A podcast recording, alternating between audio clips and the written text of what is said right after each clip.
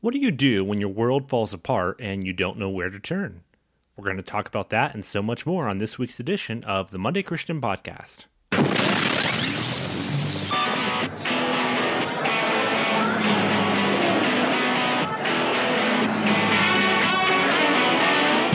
Listening to the Monday Christian Podcast, the program dedicated to helping you put into action the truth of God's Word that you hear on Sunday to your everyday life on Monday. And now, here's your host, Ezra Beyer.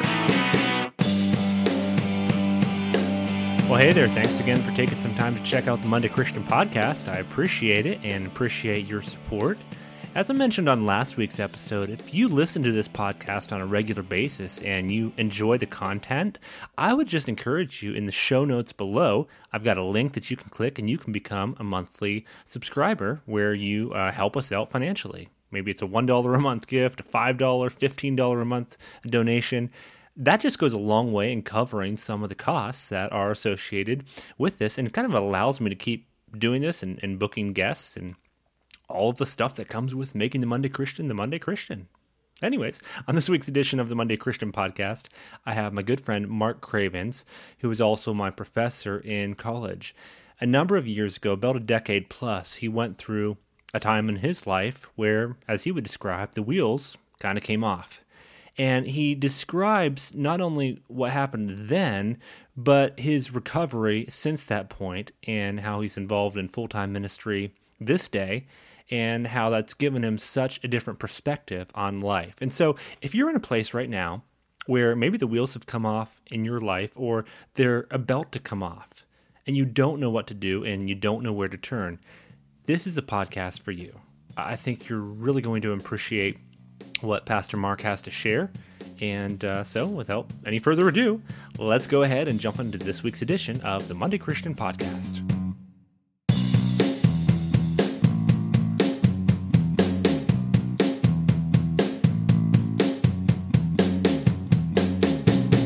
I'm excited to have my friend Pastor Mark Cravens on the podcast this week. Pastor Mark, thank you for coming on. Thank you, Ezra. It's a joy to be here on your podcast today. Thank you for inviting me. Well, for those of, that don't know you, you pastor Kenwood Bible Methodist Church uh, out there in Cincinnati, Ohio, where I lived for about seven years. Great, uh, great area of the country. And uh, you were one of my professors in college and uh, one of the best. And you taught me so much about the practical side of ministry, and so indebted to you for that. Recently, you launched a podcast uh, called Hope Along the Journey. And by the way, just a shameless little plug, because um, you know, and you're not even paying me to do this. So, I, but I'm, I'm gonna I'm gonna do it anyways. Um, go ahead and, and and check it out and leave a review. That's the way when you're starting a new podcast. That's how you get some traction. So, um, do me a favor, check out Hope Along the Journey, and if you like it, uh, leave a five star review. And uh, if you don't like it, then uh, don't leave a review at all. So, Pastor Mark, thank, thank, you, you for coming much. on. Appreciate that. Yeah. well, I, yeah, yeah, it was a joy to have you in in school. You were definitely a, a great student, and I enjoyed having you in my classes. And it encourages me to know that you feel like you got something out of them. So, because teachers always wonder, you know, is anybody getting anything out of this, or yeah. am I just, you know, am I wasting my time? So, I appreciate your kind words. Well, it's often ironic because well, I, appreciate you saying I was I was at least an, a decent student. Uh, I remember doing so. Some of you Bible college people will know there's this class called Pentateuch. I took I took it, and you have to write these three major papers. Now, you didn't teach this class, but this shows you the level of um, uh, scholarly uh, prowess that I had.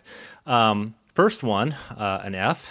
Second paper, an F and the third one, uh, I think it was a D minus, um, with the a circle with the words mercy and exclamation uh, exclamation marks. and the ironic part now is is I do writing uh, full time for a living, and uh-huh. and uh, I send my work my I just sent my latest manuscript to that very professor to proofread, and so it's like it's it's a very um yeah it's it's a very funny funny world. Yeah, it is amazing how things can come back full circle like that, you know. Uh, which gives all of us, I guess, a great sense of hope sometimes, doesn't it? So, yeah, I'd, I'd, hope so. Well, you've been a pastor for over 20 years and right. have learned so many things along the way, but I just want to go back in time. How did you first come to faith in Christ? Oh wow, that was. I was 17 years of age. I was uh, a senior. I graduated, just had graduated. I graduated a year early from high school, and so I was kind of at a crossroads in life, and I knew that I really needed to get settled spiritually because I had this. Uh, when I was about 11, 12 years old, I started feeling this sense that God was calling me to ministry. But in my teen years, and you're, you're going to find this funny, but in my teen years, I began to be very drawn to radio broadcasting. And I wanted to be a radio broadcaster. I mean, I listened to AM radio broadcasters that became legitimate. They became legends, but I would listen to them by the hour as a boy and would try to mimic their voices. And that's what I just thought somehow that's what I wanted to be and do in life was to be a broadcaster. But God had other plans, and there was that struggle. And then at 17, I just came to that crossroads where I knew if I was going to go down that other path, it would lead to a lot of heartache. And if I went the path God wanted, uh, that's the path I needed to take. And so at 17, I just I just got to pause you there just for a second before yeah. you move move along. My next question, I, I, I, usually I send my guests a list of you know seven or eight questions just that right. I say will guide the conversation, but then I go back in and I put the real questions, right, the ones that you don't have time to prepare for. And, oh, and so my fine. one of my next questions was, was going to be why aren't you a voiceover artist right? Why why aren't you doing oh, and literally my thought was you know yeah. okay so so you just need to pause right here because you have one of the best radio voices i think that i've heard. Um, and indulge me for a moment. Can, can you just say like batting second baseman for the cincinnati reds? Say that right? And batting second baseman for the cincinnati reds is ezra Beyer. yeah well thank you. yeah. yeah. See that's Exactly. Yeah. And, and your podcast is so easy to listen to for, for that reason. So it's very soothing. So thank you. Well, thank you. But that was my dream. And mm. just ironically, my very first pastorate, I was allowed to have a radio broadcast. So, oh, you know, God yeah. has a funny yeah. way of helping us scratch the itch sometimes in life, you know. So, so picking up seven, 17, you didn't go that route, but you went another route. That's right. So I, at 17, I went to, remember it was a Monday night, and I went forward in a camp meeting service and uh, gave my life to Christ and settled the call to preach that very night. And I remember when I went home, this is funny. You might find this humorous. I went home and I told my parents that I had gotten saved and then I was called to preach. And I remember my dad broke down. He was crying so hard he couldn't even talk. They were both still awake, sitting up in bed reading. And finally, my mom said, she said, Well, you know, your dad said a couple weeks ago that he thought you were going to be a preacher, but I told your daddy of all the boys we have, Mark's the last one that would ever be a preacher. it's great to have a mom, you know, that really believes in you. But I, will never forget her saying that. And um, so, you know, it was kind of shocked her. I think it shocked a lot of people that I had decided that that's what I want to do because I believe that's what God wanted me to do is become a preacher and a pastor. It's so funny. I several podcasts ago I had Daniel Im on the podcast and he's he's a great writer and then he's a pastor out in Western Canada up in Edmonton, Alberta. And pastors a large church up there and, and he shares coming from a Korean background um, that his he struggled with becoming a pastor and finally got up the nerve to talk to his parents. And they both looked at each other and they and because they had always told him you're going to be a doctor you're going to be a doctor right? Yeah. and and so finally he told him that he wanted to be a pastor. And his mom began to cry and she was like we always knew you would be a pastor but we always hoped it would be after you became a doctor. Yeah well you know part of the problem was that i could never get up front and talk. Mm my, everybody knew that. Really? One, worst moments in life was when you had to get up in class and give an oral report. I hated really? to get up and speak, and I would sweat and stutter and stammer, and generally end up humiliating myself. Um, so it was a huge hurdle for me to to make that step of faith and just step out and well, this is what God wants me to do. Whatever comes of it, what that's what comes of it. But yeah, so that was kind of a hesitancy, and that's why I think my mother especially was extremely shocked. Interesting. Yeah. So obviously you you stuck with it for a number of years. Why? So what were the biggest things that you learned in pastoring early on for someone that is not connected to to that world? Um, yeah. What what was the what were the biggest eye opening things, especially say ten or fifteen years into the process that you were like, wow, this is this is a very different profession than anything else. I think one of the things that I learned was that, uh, and it's really been a life changer for me, especially in the last few years. I came to realize that if you're going to be a good pastor, preaching skills are great, but listening skills are even better. Hmm. And I came to the realization that sometimes the greatest impact I made in people's lives, and sometimes it takes Ezra years for you to figure this out, it was not what you said in the pulpit. It was the conversations you had with people uh, riding in a vehicle, maybe out deer hunting on a golf course, or sitting in a coffee shop. And I have had so many people after years later come back to me and said, I remember when you said this to me, and that that changed my life. Hmm. I had a professor in college when I took my master's degree 15 years ago when I got my first master's degree. Uh, Dr. David Roadcup made a made a great impression on my life. But he said this statement. He said, "We impress people at a distance. We impact people up close." And so he said, You need to make a choice in your ministry. Do you want to impress people or do you want to impact people? Hmm. And that was eye opener for me, especially I think a lot of pastors starting out are so worried about sermons and getting sermons together and getting Bible studies together and the curriculum aspect. And that is important. But for a pastor, it those vital conversations those moments when you know God ordains that conversation like Jesus with the woman at the well that are really oftentimes the most life-changing things that you do as a pastor. That to me was probably one of the most eye-opening things that I came to learn as a pastor. Most embarrassing moment as a pastor in your first uh, 10 years. Again, these are the after questions. You don't get these before. Yeah, oh, yeah, I mean, do I talk about my bloopers? Do I talk about? You know, is it okay to say anything here? You know. Oh yeah, you it's, know, it's I, just between me and you and, and a few, a couple of hundred other people. So.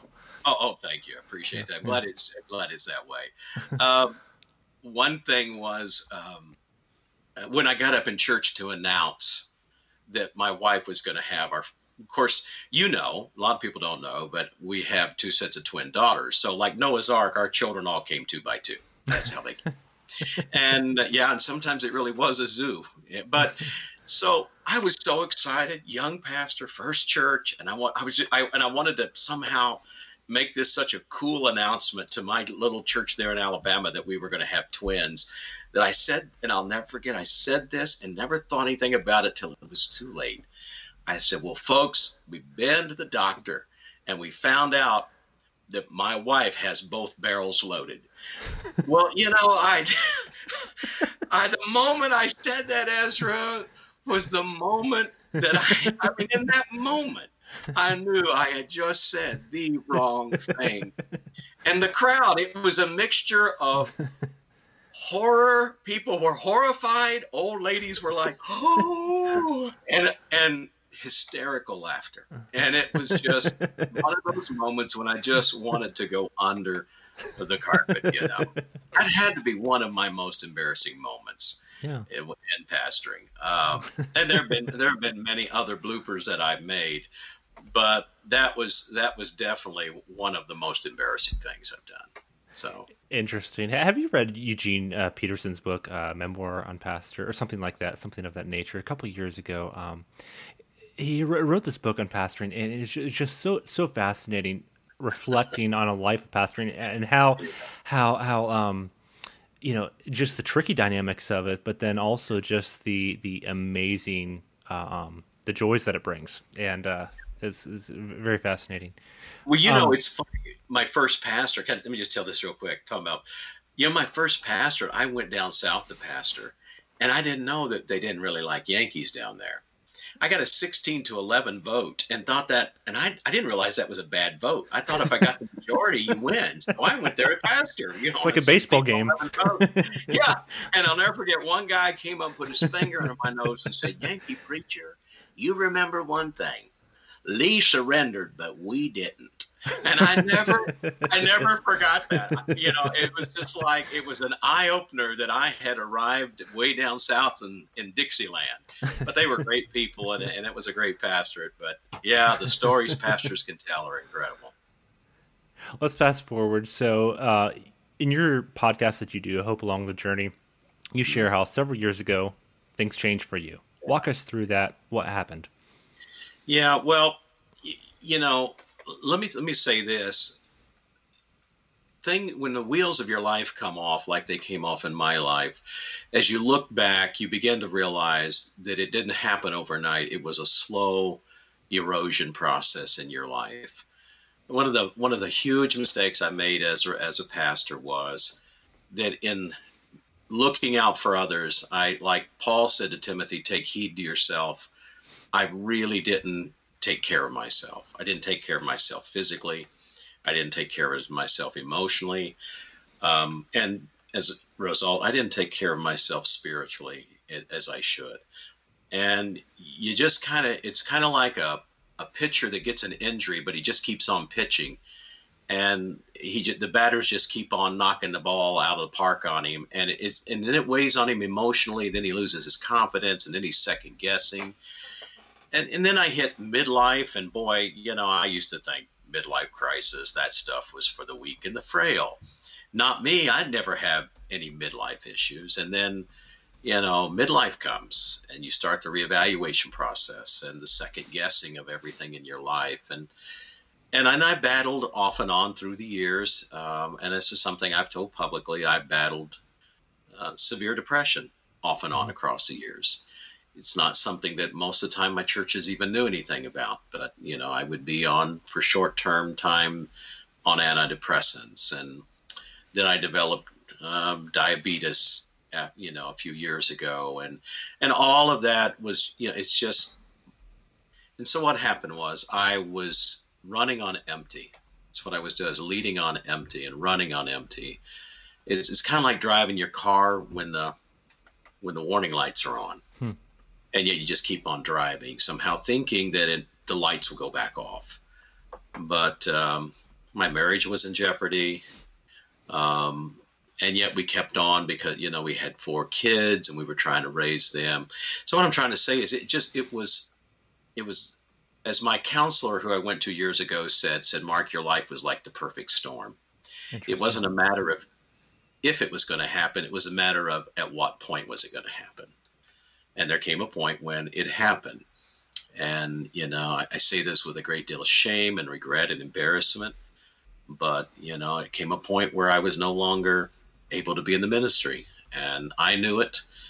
And I knew I needed to come forward. I needed to acknowledge my faults, my sins. I need to acknowledge that. And so I stepped forward. I acknowledged it. I publicly confessed it.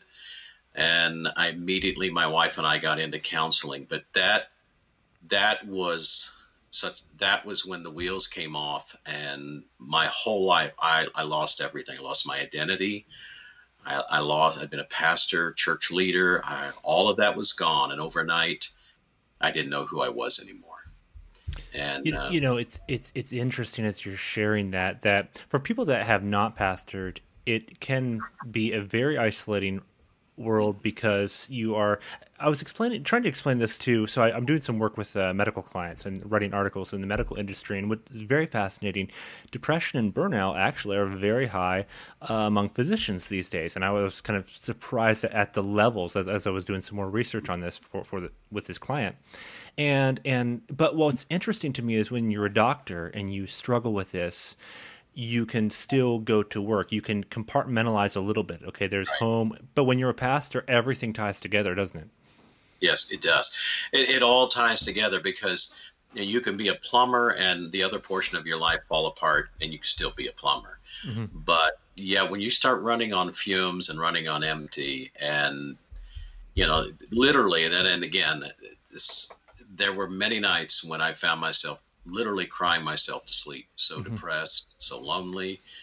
And then, you know, Satan has a way of once he gets you, then comes the shame. And I think probably that's one of the most horrible things, especially for men, and of all men, men in ministry to deal with, is you're trying to pastor, you're trying to do the work of God, and yet you've got this horrible load of guilt and shame. And what do you do with it? Mm. Where do you go? How do you, you know, how do you break the power of the secret? Because until you break the power of the secret, there can be no healing.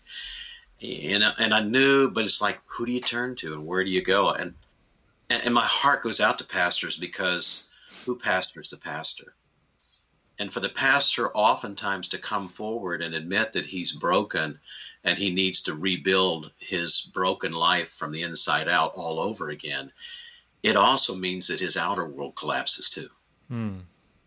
The loss of, and I think that's one reason why sometimes pastors just keep on playing, you know, when they're when they shouldn't be trying to play in the game anymore because if I do, I'll lose my job, I'll lose my home, I'll lose my income, I'll lose respect of everybody. And for pastors it can be it can really be a, a trap that satan holds them in that keeps them from taking the next step of breaking the secret and then finding the healing that their soul needs well, and unfortunately, uh, as is often the case in the Christian world, we tend, I would say, especially in Western culture, we tend to be uh, slow to give second chances. Where it's almost like you often get one shot, and you think I think of like several megachurch pastors. Obviously, some of them have done some, some bad stuff, and they haven't really shown remorse. But but some genuinely, I think, have as I've kind of dug behind the scenes a little bit. Um, and and but still, there's kind of sometimes there's that that desire to kind of want to say, well, no, okay, they had their shot, and now it's like, and, and I think that it would just when I think of scripture, and I think it's just it's just completely contrary to, to all the stories that I read in that.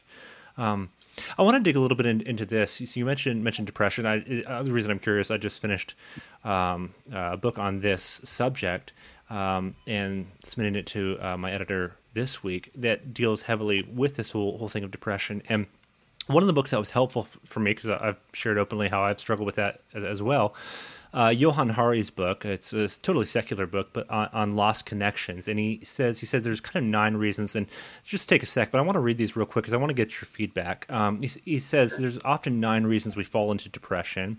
One is um, disconnection from meaningful work. One's uh, disconnection from other people. Disconnection from uh, meaningful values. Uh, disconnection from childhood trauma that we don't address.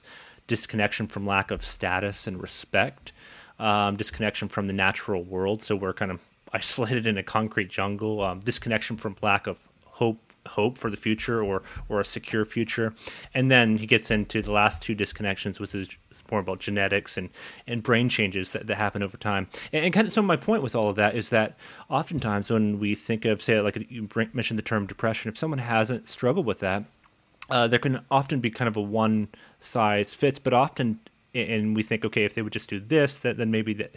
But oftentimes it's multifaceted, isn't it? So I'm just curious your take on that. What what did that look like for you? What were some of the ways that you battled through that and out of that? Uh, that's that's a great question. You know, as you went down that list, I'm thinking, well, I think I had about five of those. You know, I can see where that disconnection was. Um, but of course, sometimes it's. I, I, think there is a point and there is a time and a place for for medicine and for for doctor's intervention. I, I mm-hmm. honestly believe that, and in fact, I, I think that too long in the community in which I grew up, especially, you know, there was this idea that if you re, if you know, if you really were a sincere Christian, you could throw all your antidepressants away. Well, mm. I'm just telling you, there are some people that that are clinically depressed, and in some people, it's an inherited thing that runs in families. I mean, mm-hmm. you just see it. So, uh, for me, I would go on medicines during that time and battle through it.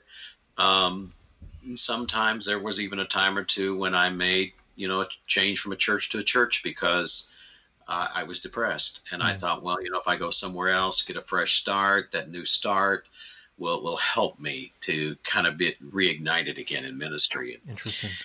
Um, and I see that, and I look back, and I think there was at least one or two times when I made a transition, especially one time in my life, when I look back that if I'd had some real help, somebody help walk me through it and understand what was really going on, I probably should have stayed where I was at that time pastoring.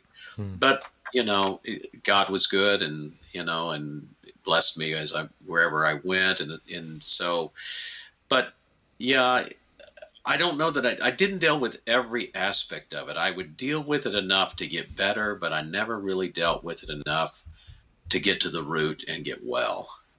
Um, strangely enough, from that time, numbers of years ago, when the wheels came off in my life, I have not had to be on any antidepressants, and I have not battled chronic depression since that time.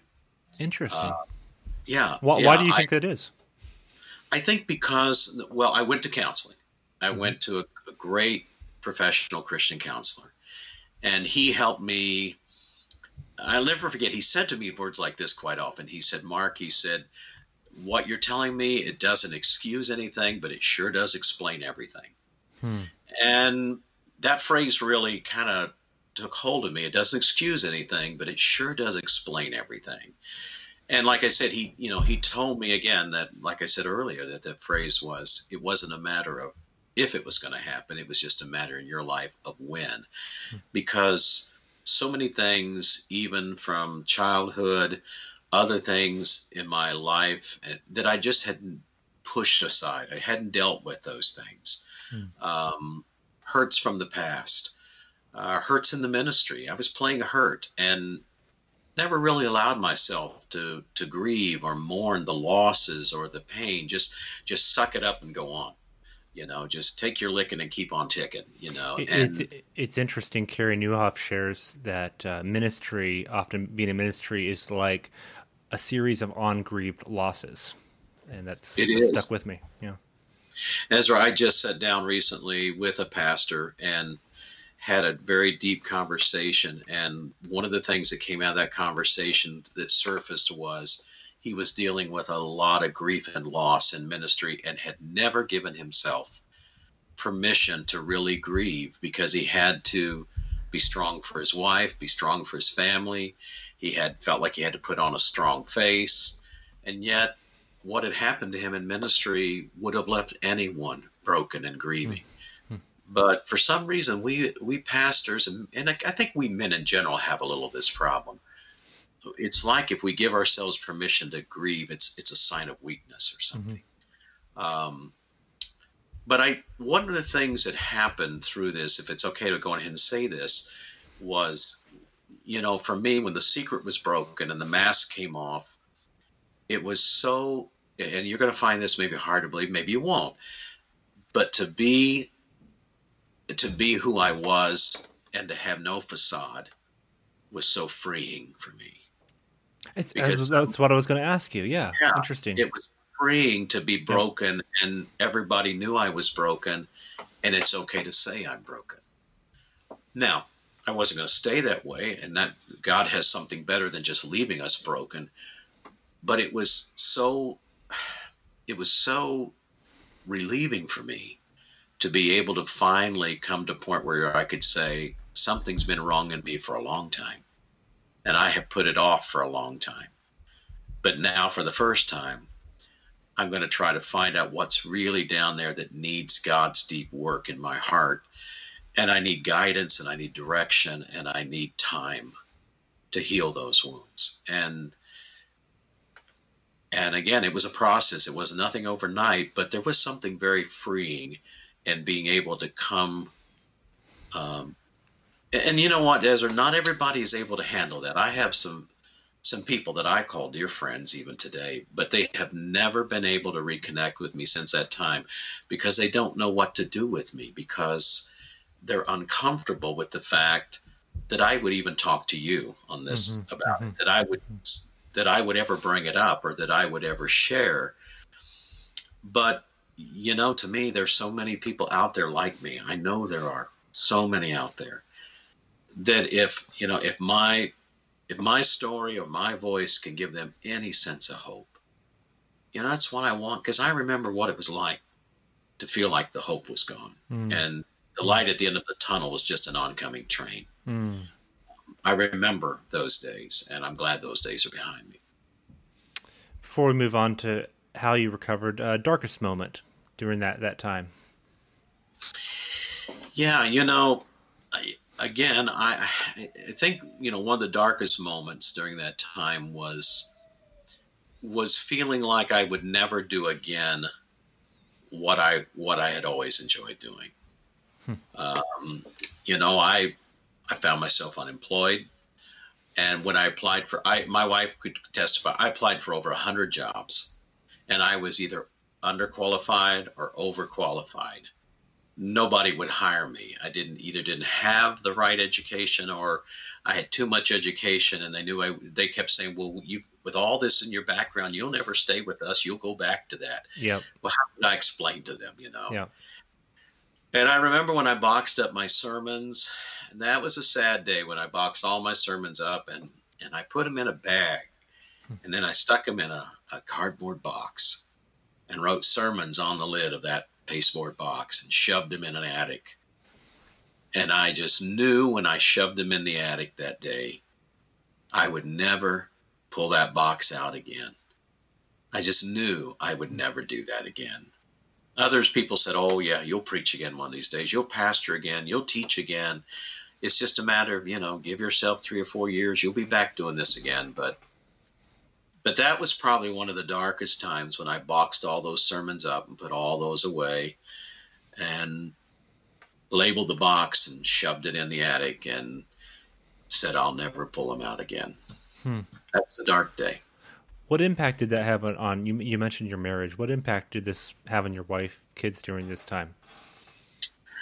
Well, yeah, that that's man. I tell you what, that's a story in itself. But of the first the first thing I did was, uh, of course, was when we got Teresa and I had talked about this for a couple of months before I actually decided to make the choice and step out of the ministry. And so this was a mutual agreement that this is what we needed to do. And she was wonderful and stood with me. And we both went through counseling. My wife, um, my wife and her story is a whole another story, but I, you know, my wife had some issues in her background, and there were things in her life that really needed healing and to be unpackaged from. And we both were we both were limping through marriage, very hurt, and neither one of us knowing how to heal ourselves. So, uh, you know, we went to counseling. It and it was the best thing we ever did, and it turned around. I mean, it wasn't easy. there are times we left the counselor and we and we were screaming and yelling and fighting before we ever got home over I can't believe you told him that. I can't believe you told him that. But then by the time we were home we were okay and we realized, you know what, that was good. Yeah. That was good that we got that aired out. We finally were you know, it enabled us to say the things that need to be said, not to hurt the other person, but mm. finally let the other person know this is what's really going on in me.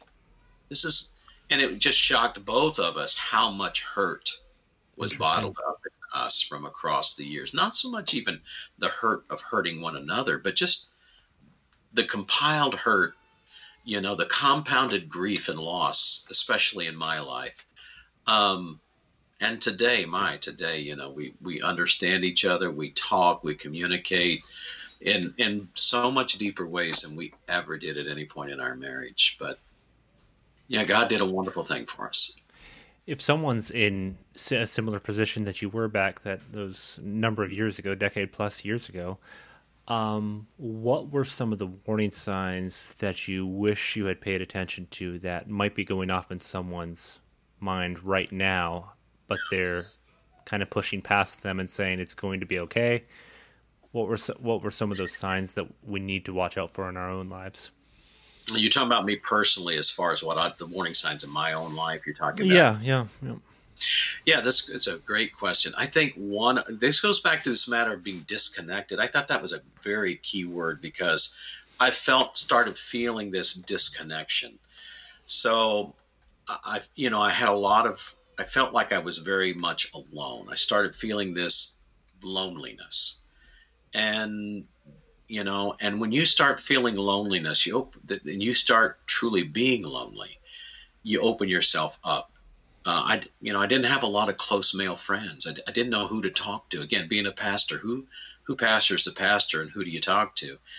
You know, I opened up one time to my conference president, and and you know, I, and afterwards I felt guilty and like maybe I shouldn't mm-hmm. have done that, you know. So I just kind of withdrew, and it wasn't his fault. It was just, you know, I just felt like, well, I shouldn't burden him, and you know, I need to just, again, just man up and and do it. Mm-hmm. So I think this the feelings of loneliness are very important. I think ignoring uh, health issues, you again, when when you start sensing that there are there are health issues in your life.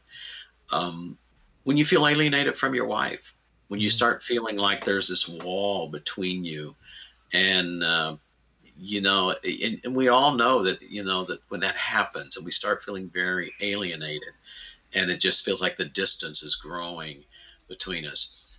I, I quit finding the joy and the satisfaction I used to have in doing what I always loved to do. Hmm. It seemed like it never quite had the happiness and joy it once did. I started second guessing my my calling. Um, and, and then, and this is sad, but this often happens. You start fantasizing about another life. You know, well, what if I had, what if I had gone in radio? What if I had chosen to do insurance? And you begin to think that maybe life would be better, and you begin to almost fantasize this other life secretly, because yep. the life that you're in seems so so trapped and miserable and unhappy and does that make any sense? I think it explains why many people i would say so you talk about people you know there's been a lot that's written on like netflix for instance. Why do people watch netflix and all that kind of stuff okay? I don't i don't know. I canceled netflix with the whole controversy sure right? It makes sense to me i've, I've watched lots of shows okay? It makes sense to me why people watch a lot of programs um, be, especially that that are a way of escaping, because, mm-hmm. and I and I think that's very common, especially among people of my generation, is is you live in this world where you aren't happy with it, and so you say, okay, well, here's a world that, but you you as a pastor, and just again, I'm speaking for people that aren't involved in the pastoring world. It's a very trapped feeling because you have a specific set of skills that you've developed over time right. and you've worked right. on and it's not like okay so you were in one line of medicine now you're going to switch to a different branch. It's totally different. In that yeah. skill set doesn't typically apply to much else in, life as opposed you know there, there's very few, few, things. Yeah i found out when i was looking for work that the only people who really wanted me were car dealerships and insurance agents. Everybody wanted you seriously pastors yeah, are notorious for being good insurance agents and being good sad, car, but yeah, yeah, because they have people skills. Yes, and they right. the total stranger can walk on the lot and they can talk to them. Yep. Um, but I, one more thing I want to say too is that I didn't mention, but is for me, and I think this happens too with a lot of pastors, is you start feeling anger. Hmm. Now, again, I'm not making any excuse for anything, but I dealt with a lot of anger. Um, and again, some that came back from the hurts, the things that happened. You know, you pastor church, and in one year you might have four or five families just walk off and leave you. Yeah. And, and those kind of they, they hurt. And back years ago, when that kind of thing would happen, I would take it personal, mm-hmm. and it just seemed like heap upon heap and hurt upon hurt and disappointment. People you poured your life into, um, you know, and then they just they walk off and take a piece of your heart with them. And if you're not you're not careful, you start getting very angry. Mm-hmm. And my wife would talk to me and say, "Honey, you get," because I've always been a laid back personality, mm-hmm. but I was I was easily angered, and just the fact she would tell me that made me even more angry, you know. But again, anger is a warning sign something else is going on. You know, there, there's heat building up somewhere if you are finding yourself uh, dealing with anger when normally you're not an angry person. I, I, and, I and I think there are a lot of pastors who have the, have anger and they don't know what to do with it. Hmm. Yeah, it's very common. Again, I mentioned to Carey Nieuwhof, he, wrote a book on uh, something along the lines of warning signs, his, his, latest one, but he writes about nine or ten of them. And so many of those things that you, you just you, you run into and you don't you don't really see them coming. I I'm curious, how do you pastor differently today than before the time when the wheels came off? Like what, what yeah. are the what are the what's the one or two things that you really notice differently in the way that you view people and interact with people and how you handle yourself like emotionally? Well, that's that's very good. So a couple of things that are different about today. Number one, I think, is I have a better understanding, having worked through all of this, I have a better understanding of the holistic nature of who we are. Hmm. That you cannot neglect one part of your life and the other parts of your life not suffer. So if you if you don't take care of yourself physically, if you don't take care of yourself emotionally, if you don't take care of yourself spiritually, you know, you're gonna you're gonna start the other parts of your life. And so coming to understand that I could not cannot just neglect one area of my life for any length of time, but what the others will be affected. Now, now I watch all of those those dash lights very carefully, hmm. and when I start feeling one of those um, needing, you know, the oil needs changed. You know, the oil light comes on. It's like, okay, I need to put oil in. Give an example so, of that. Yeah, so examples. So if I start feeling stressed or really uptight, it's like, okay, let's take a step back and I say, mm-hmm. okay, what do I need to do? Well, I maybe I need to get out and take a walk. I need to take a drive. I need to do something I enjoy. I need to go out and work in the yard. Um, and things that are de-stressors to mm-hmm. help me. So because some of it is just physically, I need to do something to help reduce the stress in my life. Um, I mentioned earlier too. I you know I'm a diabetic, and so I have found out that if I neglect what if I don't watch what what I eat, and my sugar gets high, my family will tell me very quickly, you know, Dad, your sugar's off, because they notice that my personality starts changing and my moods start changing, and if I go much longer, I notice that something's different. And what's amazing to me is how much, and this will sound ridiculous, but how much better I feel spiritually and emotionally whenever I get off the sugars and get my sugar back under control. I feel better spiritually. I feel better mm-hmm. emotionally. Mm-hmm. So I think that's been that's key to me. Spiritually, you know, I also am, am very much far more uh, disciplined in making sure that the inner world is nurtured. If I don't get everything else done, you know, I'm going to spend time with God, spend time in His Word. And I'm learning more and more to just have to turn loose and let God have the things that are beyond my control. Um, and that's a discipline that I've had to learn, but it sure has relieved me of a whole lot of anxiety and self inflicted pressure I put on myself when I, I, just had to stop being God. You know what I'm talking about? Yeah. Uh, and that's easy to do you've always struck me as like a very empathetic person for you know for for others and your your care for others. Um, how has how has the way that you've interacted with other people and the way that you view people and their problems and challenges how has that changed? Oh, it's. I I think I probably always have been that way. I mean, when I've done spiritual gifts tests, I always score high in mercy, and you know, I I'm always tend to be a, a merciful person have been that way for many, many years. But after I went through all of this, there is no question that my empathy and my sense of compassion for people has heightened tremendously. And today I, you know, I look at people so very, very differently. And it and it it seems like it's and again, these are changes. You not you don't just sit down and say, "Well, I'm going to be more empathetic" or "I'm going to be more compassionate." You just are, hmm. because you've been there and you can identify. And you, uh, when somebody sits down and talks to you, and and their life has fallen apart, or they have bombed out, or they have crashed and burned, you know. I, I, I feel for them in a way I never could have because I've been there and I know what it's like. I know what it's like to deal with shame and regret and remorse. I know what it's like to feel like it's hopeless and there's never going to be a wonder. There's never going to be a good day in my life again. Hmm. And so it enables me to identify with people. I give people, I cut people a lot more slack. I'm a whole, I'm not near as critical as I used to be. Um, and that it, it changes you. It really does change you. And, and I, I personally believe that by the grace of God, it's changed me for the better. in helping others. What was the best thing that someone did for you during this uh, season? Wow, the best thing. Mo- there most was la- the last the most best lasting thing, I guess, if I were to clarify that. Yeah. Yeah. Okay. Um, I think the thing that let's let me say two things. First of all, let me think, tell you the thing that hurt the most was silence. Hmm.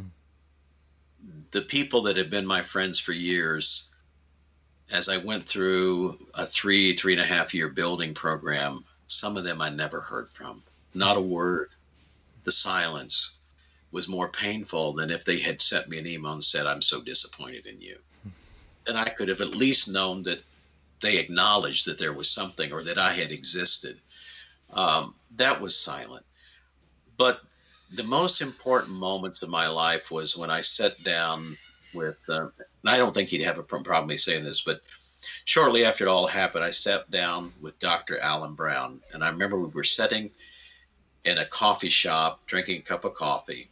And he looked at me and he said these words to me. He said, Mark, and he had that Alan Brown smile on his face. He said, All of this tells me one thing thou art human. I'll never forget him saying that to me, you know, and I, because I was ready for to be blasted, scolded. I really was because, you know, I was at a point where I thought, you know, I deserve this. I had worked for him. If anybody had a right to blast me and scold me, it would be him. But instead, he looked at me and said, It tells me one thing thou art human. And he said, Mark, you know what I believe? He said, I believe three years from now, you're going to be back in ministry. He said, because you're a good guy. You're a good guy. And you're going to do what's right. And you're going to be back in ministry. That was one of the most powerful moments. The second moment was when I saw uh, Dr. James B. Keaton, who had growing up had been my pastor, my hero, my mentor, my Bible school president and I was, and I cannot tell you, how, Ezra, how embarrassed and humiliated I was to see these men, knowing how much I had let them down. I just can't explain to you how awful that was. But the first time I saw him, he put his arms around me and he, he wept and he said, I want to tell you something, Mark. He said, Whatever may have happened, you're a good man. You're a good man. Hmm. You may have done something bad, but you're a good man. Well, I mean, I tell you what, that those words were like words of prophecy to me because they came from men who weren't just saying it to put salve on a wound. They were saying it because that deep that was their deep conviction. They truly believed in me when I no longer believed in myself. Hmm. They believed in me. Words are powerful things. Uh, I mean, the book of Proverbs, the book of James reminds us how powerful our words can be. And they those kind of words just just today I saw where a dear friend of mine, Michael Hobbs, had passed away down at Hobe Sound, Florida. And I remember him sending me a lengthy message through uh, Facebook Messenger when it all took place, basically saying, You will preach again. This is not over. This is not the final chapter. I believe in you. And I'm just telling you, when people had faith in me and they could have hope for me when I couldn't find it, I, have never forgotten. I've never forgotten. It's it's yeah. Everything you're saying connects. And since you mentioned Michael Hobbs, I was going to make a note of this as well. Honestly, I'd never talked to him, never heard from him.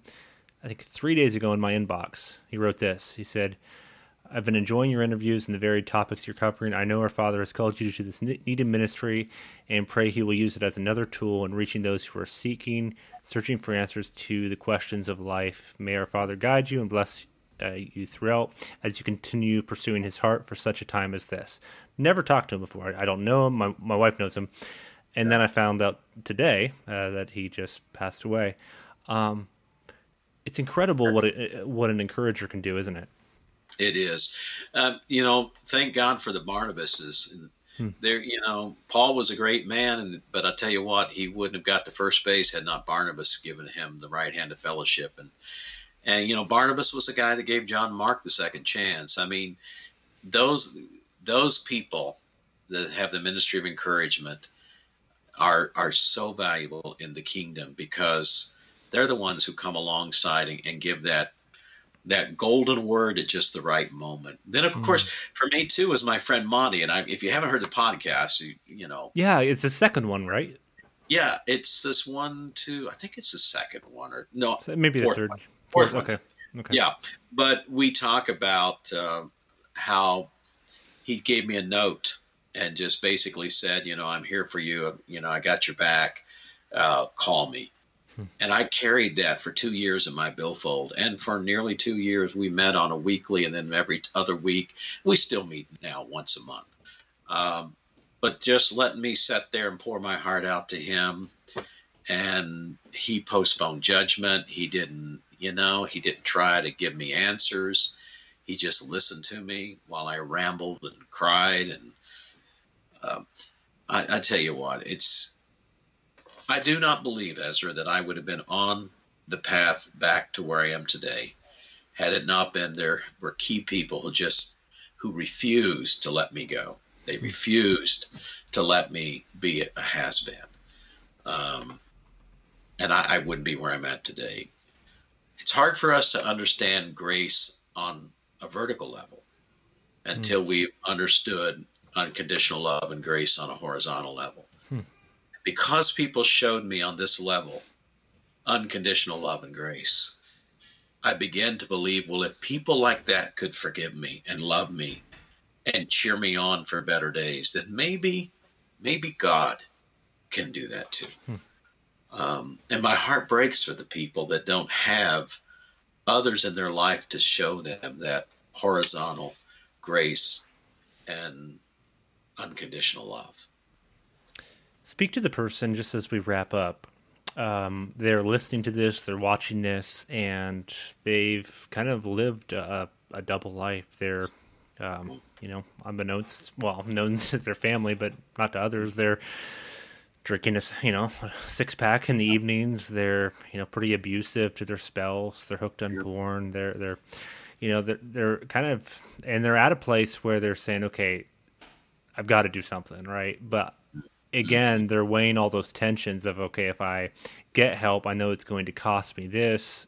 Like you said, I mean, a number of your friends just were silent, and that's such a big cost that everyone weighs before making decisions. So, what would you say to a person who is weighing that battle right now?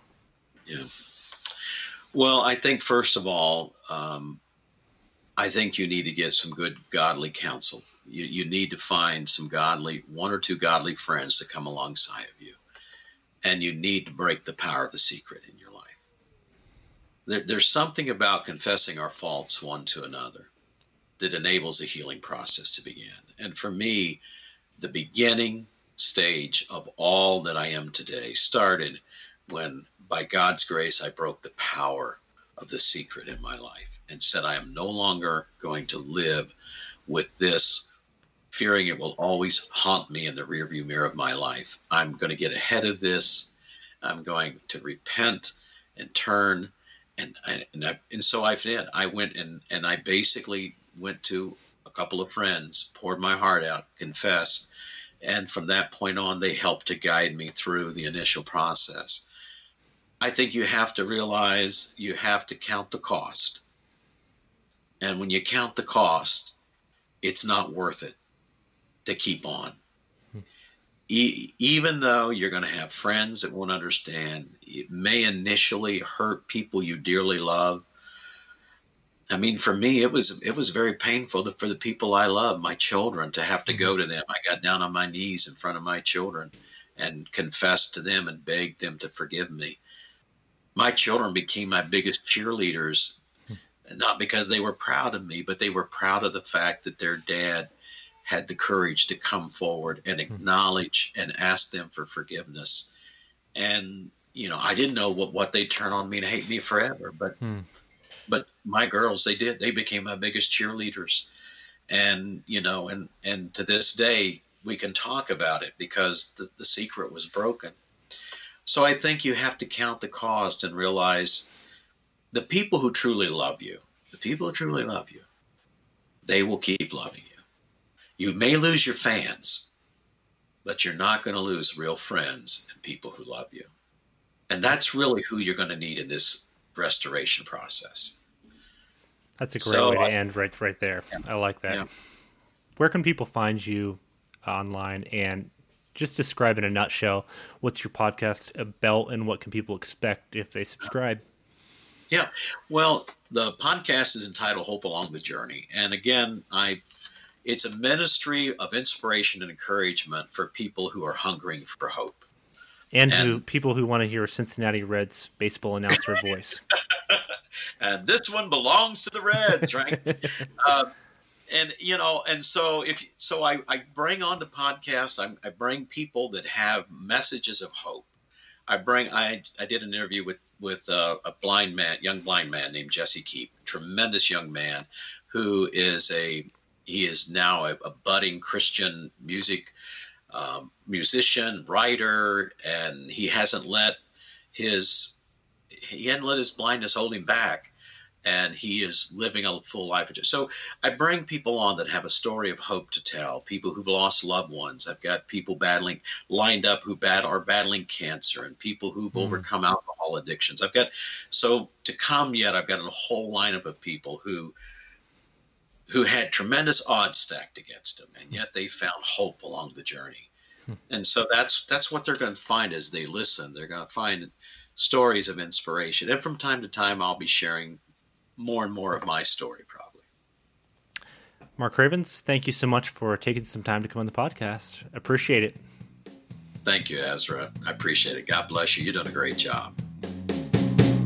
Well, I just appreciate Pastor Mark coming on and sharing so openly about his story, his journey. Uh, and I hope that it was of help to you, especially if you're going through a tough time. And check out his podcast, Hope Along the Journey. It's a great listen. Uh, he has a lot of uh, excellent guests on the podcast as well that I'm sure you'll enjoy. Until next time, my name's Ezra Beyer. Thanks so much for listening. You've been listening to the Monday Christian Podcast, the program that helps you put into action the truth of God's Word that you hear on Sunday to your everyday life on Monday. For more info on this program, simply visit our website, themondaychristian.com. That's themondaychristian.com.